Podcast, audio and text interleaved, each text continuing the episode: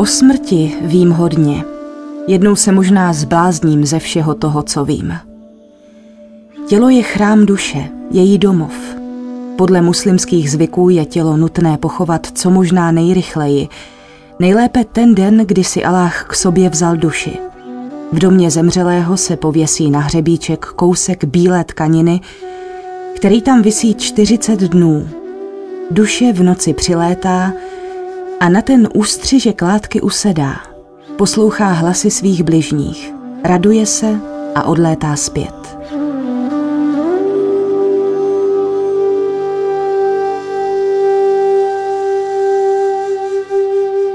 Ravšan, dobře si na něj vzpomínám. Obvyklý příběh. Půl roku nedostal výplatu. Měl čtyři děti, které zůstaly někde na pamíru. Jeho otec těžce onemocněl. Přišel do stavební kanceláře a žádal zálohu, ale odmítli mu ji dát. Byla to poslední kapka. Vyšel před dům a přejel se nožem přes hrdlo. Zavolali mi, přijela jsem do Márnice. A tam ta úžasně krásná tvář. Nemůžu na ní zapomenout. Jeho tvář.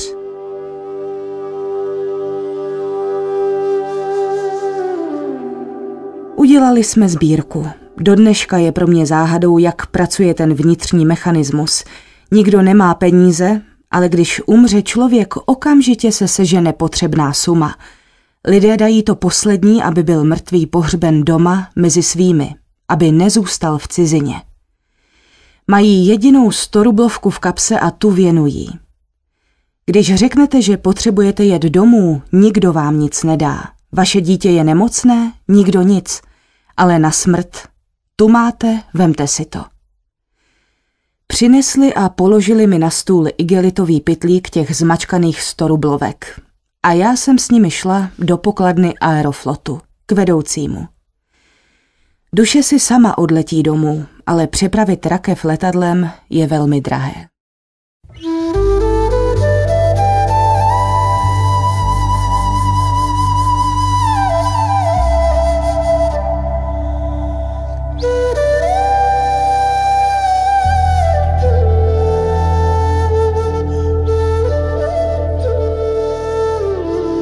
Policajti vešli do bytu, kde žili gastarbeitři, těhotná žena a její muž, a jeho začali být za to, že nemají povolení k pobytu. Ženě před očima. Začala krvácet a umřela ona i její nenarozené dítě.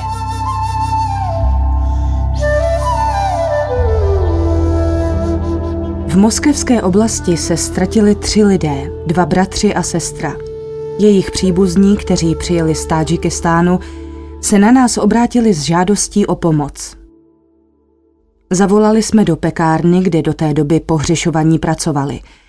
Na poprvé nám odpověděli, ty neznáme. Po druhé vzal telefon sám majitel. Ano, tádžici tu pracovali. Zaplatil jsem jim za tři měsíce a ten den taky odešli. Nevím kam. Tehdy jsme se obrátili na policii. Všechny tři našli zavražděné lopatou a zakopané v lese. Majitel pekárny začal volat na fond a vyhrožovat Všude mám svoje lidi, zakopu i vás.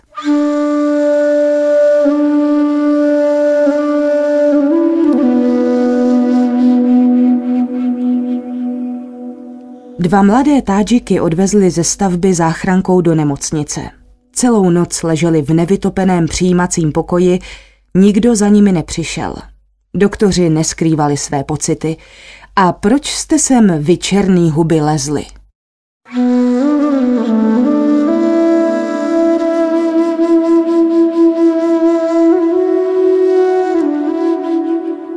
Jsou to moji bratři a sestry. Narodila jsem se taky na Pamíru. Jsem horálka. Zem má u nás cenu zlata. Pšenici odměřujeme nikoli po pytlích, ale po čapkách tubetějkách. Všude kolem jsou obrovské hory. Ve srovnání s nimi se jakýkoliv div stvořený rukou člověka zdá být dětinský, na hraní. Žijete tam s nohama na zemi a hlavou v oblacích. Jste tak vysoko, jako kdybyste už nepatřili do tohoto světa. Moře to je něco úplně jiného, moře vábí k sobě, Ale hory vám dávají pocit jistoty, ochraňují vás. Jsou to další zdi domu. Tádžikové nejsou válečníci. Když do jejich země vtrhl nepřítel, odcházeli do hor. Moje milovaná tádžická píseň je žalospěv o opuštěné rodné zemi. Pokaždé, když ji slyším, tak brečím. Nejhroznější je pro tádžika opustit svoji vlast, žít někde daleko od ní. Člověk bez rodné země je jako slavík bez svého sadu. V Moskvě žiju už hodně let, ale celou dobu se obklopuji tím, co jsem měla doma – když vidím v časopise hory, musím tu fotografii nutně vystřihnout a pověsit si ji na zeď. A také ty, kde je vidět kvetoucí meruňka a bílý bavlník. Často ve snu sbírám bavlnu. Otevírám tobolku, má velmi ostré okraje a uvnitř leží bílý chomáček, jako vata, skoro nic neváží. Musím ho vytáhnout tak, abych si nepoškrábala ruce. Ráno se probouzím unavená. Na moskevských trzích se pokaždé dívám po tádžických jablkách, jsou nejsladší a tádžické vinné hrozny jsou sladší než čistý cukr. Ale v dětství jsem snila o tom, že někdy uvidím ruský les nebo houby, že pojedu do Ruska a uvidím zdejší lidi. To je jiná stránka mé duše. Chalupa, pec, pirošky.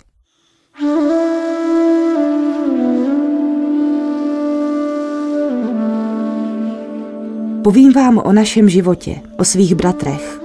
Pro vás jsou všichni od nás stejní, černovlasí, nemití, nenávistní, z nepochopitelného podivného světa. Cizí trápení, které Bůh položil na práh vašeho domu. Jenže oni nemají pocit, že by přijeli mezi cizí lidi, protože jejich rodiče žili v Sovětském svazu a Moskva byla hlavní město všech.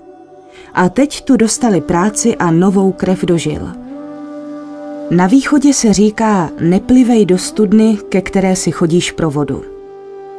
Ve škole všichni tádžičtí kluci sní o tom, že si pojedou vydělat do Ruska. Aby si koupili letenku, půjčují si peníze od celé vesnice. Ruští celníci se jich ptají, ke komu jedeš. Odpovídají k Nině. Všechny ruské ženy jsou pro ně Niny. Ruštinu se ve škole už neučí. Každý si sebou veze modlitební kobereček.